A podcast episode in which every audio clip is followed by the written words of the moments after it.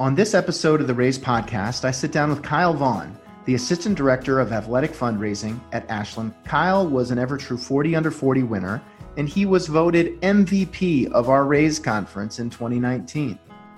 Kyle shares his perspective on building a community around athletics and how he uses social media engagement and a giving funnel approach to really fuel his donor pipeline.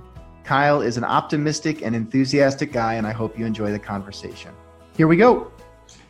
Welcome, Raise listeners. Today it's my pleasure to host Kyle Vaughn, the Associate Director of Athletics Development at Ashland University, on our show. Welcome, Kyle. Thanks. Uh, glad to be here. So, Kyle, uh, we really got connected in person at this summer's Raise conference. You were a 40 under 40 uh, recipient at Evertrue, and uh, I, I just remember you being front row in the middle of the entire conference. And I'd love to kind of get your perspective on just that experience, what what the conference was like, and and then we'll get into uh, your background and how you ended up on the show today. Well, I I love going to conferences because it's a great opportunity to hear what others are doing, and I like the Raise conference in particular, as you bring people that are not in our profession that come up and talk. So love Lovepop, all those things and they what they do we can implement in what we do. Uh, and so just hearing their stories and whatnot was a lot of fun. But i'm big on you should break out from your group. So if you go there with a bunch of colleagues i don't hang out with my colleagues. I was the only one from ashland so it wasn't hard but uh, we get to see each other all the time. Uh, but go and hang out with people and talk about their shops hear what's going on there hear some of the struggles hear some of the same struggles some of the same things that they're trying to accomplish and come back with great ideas. In addition to that, I was in admissions for a little bit, and always the front row was open. And those later arrivals, they were always really embarrassed because there's nowhere to sit. And I would just grab them and say, "Hey, 4.0, sit up front," and we'd walk up front. 4.0, sit up front. There we go. Um, mom, moms and dads always liked that a lot, and so we had a lot of fun. And uh, that's just kind of how I am, uh, just outgoing, and I want to take everything in that I can well, it's a good it's a good segue into a little bit of your background. So you're at Ashland University in Ohio. You are uh, either the sole or one of a, a, small group focused on athletics fundraising. Yep. Uh, why don't you tell us a little bit about uh, Ashland, the current uh, sort of team structure, and then walk us through your journey because you've had a really good run at Ashland with good um, sort of shifts around campus, yeah. but but you've landed in a in a really good spot, and I have no doubt great things will continue. But why don't you walk us a little bit through that journey? And I noticed um, as well that when you graduated college, it was sort of in the middle or or just around the financial crisis, and you spent some time in the financial services world. um, and so I'm just kind of curious to to get your perspective on what it was like working in in that industry, um, which in many regards might be almost the polar opposite of, of, of higher education. Well, so um, you always have mentors along the way in your life. And one of my closest mentors actually was never a professor. She was someone I worked for as a student here. Uh, she was the director of institutional research.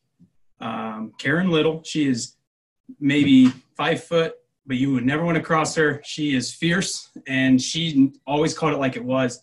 So she was an extremely important person to me as an undergrad uh, like you said, I went into financial advising, but I was still in the community. So I had the opportunity to go and uh, maybe vent my frustrations about the profession. I, I just didn't really enjoy the pressure of trying to overcome objections.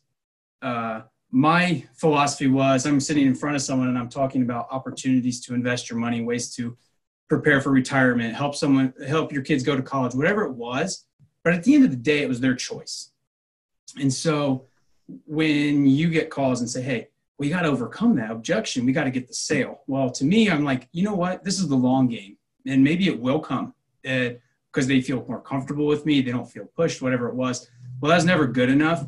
But one day, Karen just comes pounding on my door and says, I know you're not liking it. If you want to get a job at AU, I can get you an interview. From there, it's on you. And so I was able to start in the registrar's office if there's a place to start in higher ed, it's there because every phone call seems to go through there and you learn everything about the university. Tell me more about that. I can tell you I haven't spent much time in the registrar's office since probably final semester of, of, of college. So what's going on? You, you can be hated there because, oh, I want to register for classes. Oh, you can't because of X, Y, and Z. And so there's that. I need a transcript.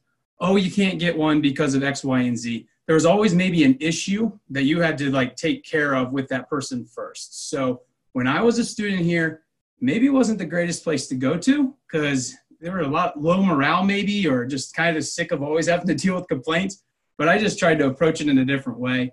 Had a lot of fun in there. We had a crazy group. I will share this story. Um, i'd always play music and you'd have to g chat your requests to me and i would just kind of blare it. And someone goes you won't answer the phone next time in your dj voice and oh i did and we took a request uh, i wish i could remember the song but you know, the phone rings and I'm like, coming to you live from Ashland University. And then this, the other side of the phone just, she just cracked up and she goes, I just want a transcript. And we had a great laugh. And I just think about what I'm doing now. That alum had a great, a fun experience with her university. Um, we got her transcript ordered, got everything taken care of. But that we tried to change the attitude in that office. I did a lot with transfers, and that's what led me to admissions and I handled all of our transfer recruitment for two years. And so, no better person to talk about how you transfers credit than the guy that was awarding the credit af- after talking to faculty and staff. So, I was able to really transition easily into that role. If I had a class coming in, I didn't know how it would transfer. I knew the professor to call, say, hey, this person took this class at whatever college. Would you accept it here like this? To try to help those students out. So tell me a little bit about the transfer recruitment process, because I feel like that's one kind of subcategory of the enrollment space I have not had much exposure to. How much of yeah. that is fielding inbound requests, somebody writing in or applying saying, I want to transfer, versus more of an outbound kind of aggressive recruitment strategy that I, that I think most general enrollment has to embark upon? I would say more of it's them expressing interest, but there are transfer, what they call fairs. There are two-year schools um, that put on fairs where four-year schools come and say, hey, why don't you come here and finish? And in some cases, you have what's called an articulation agreement, meaning if you go here two years, you leave with an associate's degree in this, and then you can transfer to AU or whatever school it may be that you have that agreement. You take these classes, then you have your four year degree. And so there's some of that that's going on. Um, if you stayed in that role long term, you probably were looking at other two years and how to make that transition happen easily, because then you're ultimately the, the no brainer. If I go here, I want to finish at AU because I know it works. Um, but that's not, man, life, transfer students, a lot of times something's gotten in the way, or you got to be nimble. You got to be able to figure out problems for them. So the biggest question they have is how long is it going to take me to finish? And so the one thing that I usually could do is say, here's your roadmap. Unfortunately, it's going to take you two and a half years, or here you can get it done in two years. But if you couldn't answer that question, boy, why would they ever recruit here or come here? Because they don't know how long it's going to take to finish. That's that's terrifying. And so I did go to transfer fairs. I didn't realize I was breaking a rule. You're not allowed to stand in front of the table. Like I would come around the side and I just interact with people and the lady came up that was running goes, You have to stay behind your table. I was like, What? And she's like, Yeah, yeah, you can't be out. And I was like, Oh, so learned some things there. It's kind of interesting, but you just, hey, did you, a lot of times just explain what Ashland is, what we're doing. Um, oh, you're in this. Here's a great transition for you to come here to get your yeah. four year degree, which is ultimately what those people wanted. I mean, one of the things I, I haven't spent a lot of time around the enrollment space. But one of the things I really like about that dynamic is just how aggressive the timeline is. You know, it, you only have a certain window for that transfer student who's thinking about making a decision and you've got to move fast or you're going to lose out to somebody else and i think even with the typical you know undergraduate enrollment cycle you experience the same thing whereas i think one of the things that can be a bit of a challenge at times in the advancement space is because we are playing the long game and because we have 30 40 50 years to mm-hmm. ultimately really um, um, build a relationship that that hopefully um, has philanthropic uh, benefits uh, to both sides there isn't always that same sense of urgency that you feel in the enrollment uh, world. So I'm curious to kind of get your perspective on that transition. Obviously, the annual fund has you know an annual calendar cycle similar to the enrollment calendar, um, but but from a major gifts perspective, obviously it can be uh, much more in that lifelong relationship pace. Yeah, I you know actually kind of something I was thinking right was we were as I was talking and you were asking your your question is understanding our alumni better.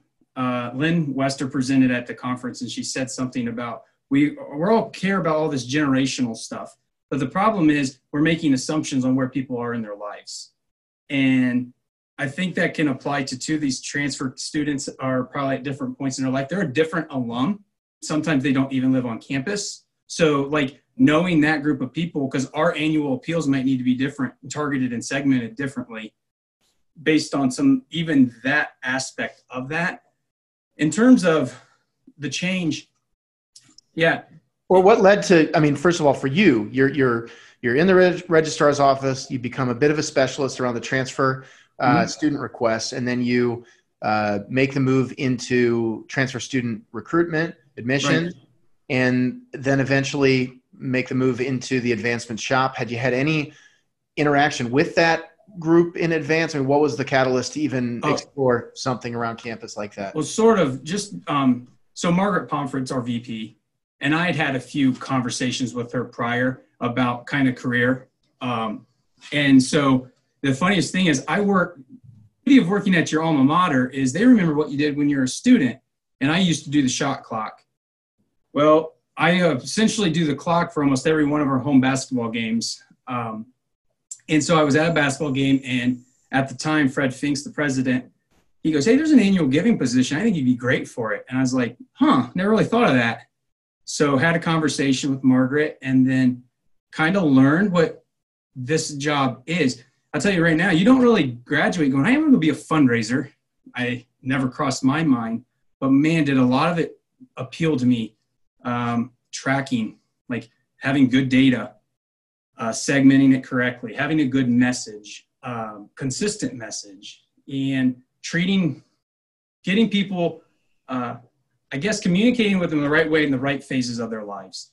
And that's still a struggle. It always will be a struggle. Um, but at least I'm conscious of it, and I'm able to use that. I credit a lot of that to my my business degree from here. Took a lot of classes on analytics through my economics and that's important to me. So like i have an excel sheet tracking exactly how every one of my direct mails do how are my emails performing. Those things matter because i need to look at it and prepare for next year. And so i don't know exactly why fred thought i was a good choice but it led to a conversation with margaret which ultimately led to me applying and then getting that. Two years of annual giving is was fantastic. Um, had huge successes. Had a great coworker that um, we were able to hire on, Amanda Amanda Mittis, who now runs it. We we were able to change a lot of things, and then that's ultimately I think what's helped me get to where I'm at because I'm running comprehensively athletics giving. So my annual giving strategy stuff is important, but also now I'm doing major gift work. So tell me a little bit about just why you feel uh, you and Amanda were so successful, whether it was uh, just strategic changes or actual results that were generated. Because I think in general, it's been a difficult time for annual giving when you look at the industry stats around participation and donor count. Um, did you buck those trends? Are you bucking those trends? I mean, what what were some of the the big moves you made eh, that maybe would be um, replicable to some of our other listeners, perhaps? Uh, consistency. So when do you solicit? We operated on, hey, this is our quarter one. Let's do our quarter one mailer. Now this is our quarter two mailer, so on and so forth. Well, one of the biggest things we implemented was a, um, it was actually an anniversary card solicitation. So you made your gift in the month of January. You're getting solicited in the month of January.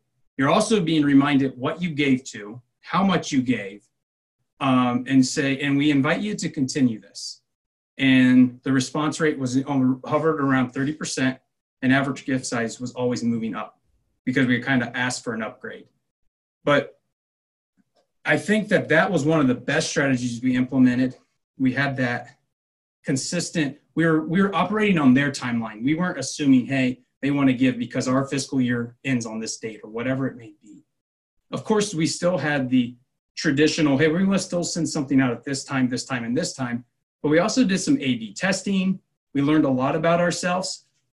Direct mail is not a place to try to acquire donors stuff like that. It's a waste of money. Why do you say that? How do you know? Because I feel like there are a lot of people listening right now still trying to use direct mail to acquire donors. Well, I just stats just didn't lie. We send something to someone who was a non-donor or a SYBUNT, and the direct mail did not perform.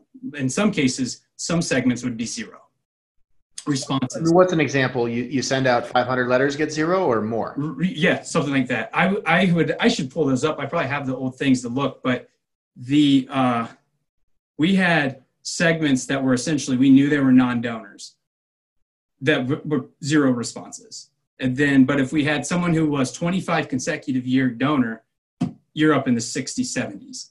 And then, so, and of course, you assume that's right, but now we have data that proves that's right. And so that's why our day of giving has come into play. That's where we acquire donors. It's just the place that we do it because we create an event around it. We create a lot of excitement around it. We make it competitive.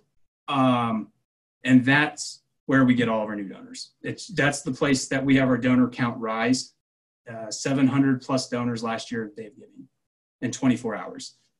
But that's a lot, a testament to the annual giving team and Amanda's team we partner with the uh, College of Business and our PR, so we have a lot of student involvement.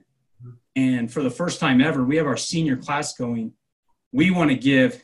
Here's how we want to do it, and here's how we want to help raise money.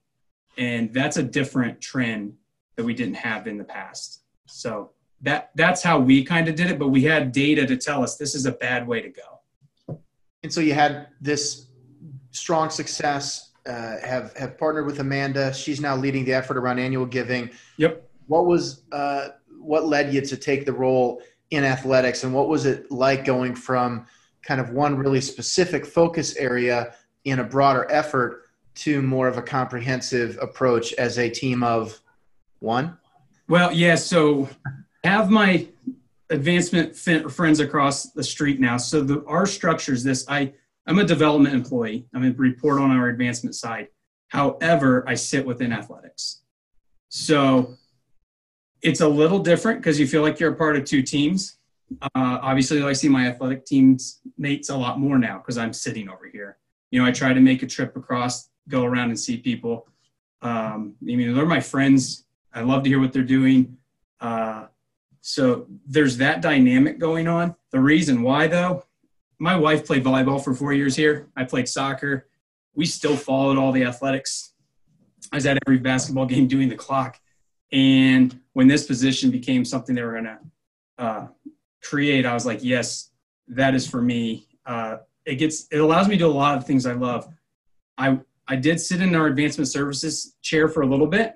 Um, I do like Excel. I am a big numbers guy, so I did a lot of stuff with our database.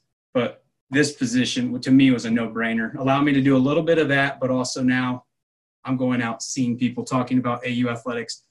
Our our athletics are incredible. Um, top top ranked teams, uh, national championship contenders. I mean, it's easy to sell that stuff.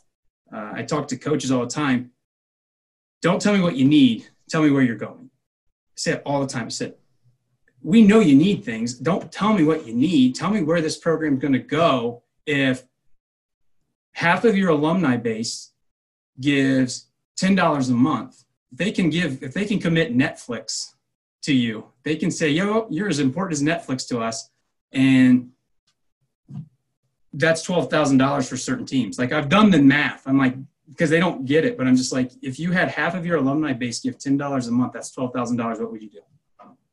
So I'm sure uh, you hear a lot from the coaches on what they need, or you wouldn't you wouldn't respond that way. And it's it's timely as I was down uh, at Brown University on Saturday, which is my alma mater, and I've taken over as vice president of fundraising uh, for the Football Association. So volunteer okay. capacity, but collaborating closely with our sports foundation. And and we've got a new young coach there, James Perry, who I think has done a really good job of painting the picture for where we're where we're going. Um, and then framing what we need through the lens of where we're going. Right? It's not about you know better nutrition for the sake of uh, just addressing that this this semester. It's about uh, building a championship program and so forth. So I guess you've probably heard many iterations of uh, responses to the tell me where you're going and i'm curious mm-hmm. from your perspective what what the coaches say that is more compelling versus less compelling. Do any coaches stand out as being really good partners at being able to help you articulate that vision when you ask where you're going? Because if they can't share that with you how are you supposed to translate translate that to a donor? 100% uh, i have two really good examples. Judd logan he's our track and field coach. He's been here for 20 plus years. Uh, they won the indoor and outdoor national championship last year on the men's side.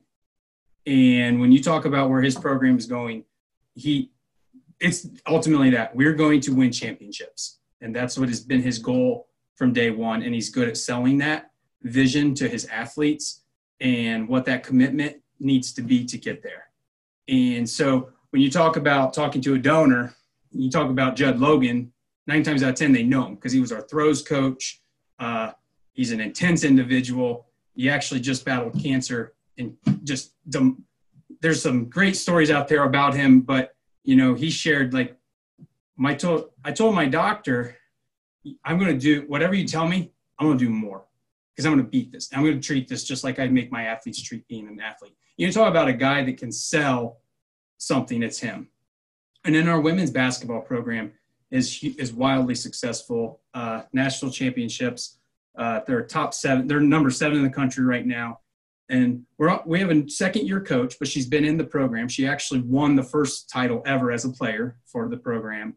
Then she set on as an assistant coach, and now she's the head coach. And last year, she said something that was really great. She goes, "I'm not Coach Ramsey, who was the coach that coached her, and I'm not Robyn Fralick, the coach that took over for her. I'm me, I'm Kari, and this is what my team's going to be. You know, we're going to rebound relentlessly. We're going to do these things. And I go, that's what you need to tell your teams. And because if we do those things, we're going to win national championships. And again, ultimately, when you talk to these coaches, it's about that getting there, getting to that stage. Um, and there's teams that are good that don't talk about what they need. They talk about what their program is, the type of athletes they're going to recruit. Um, those are where donors have a much easier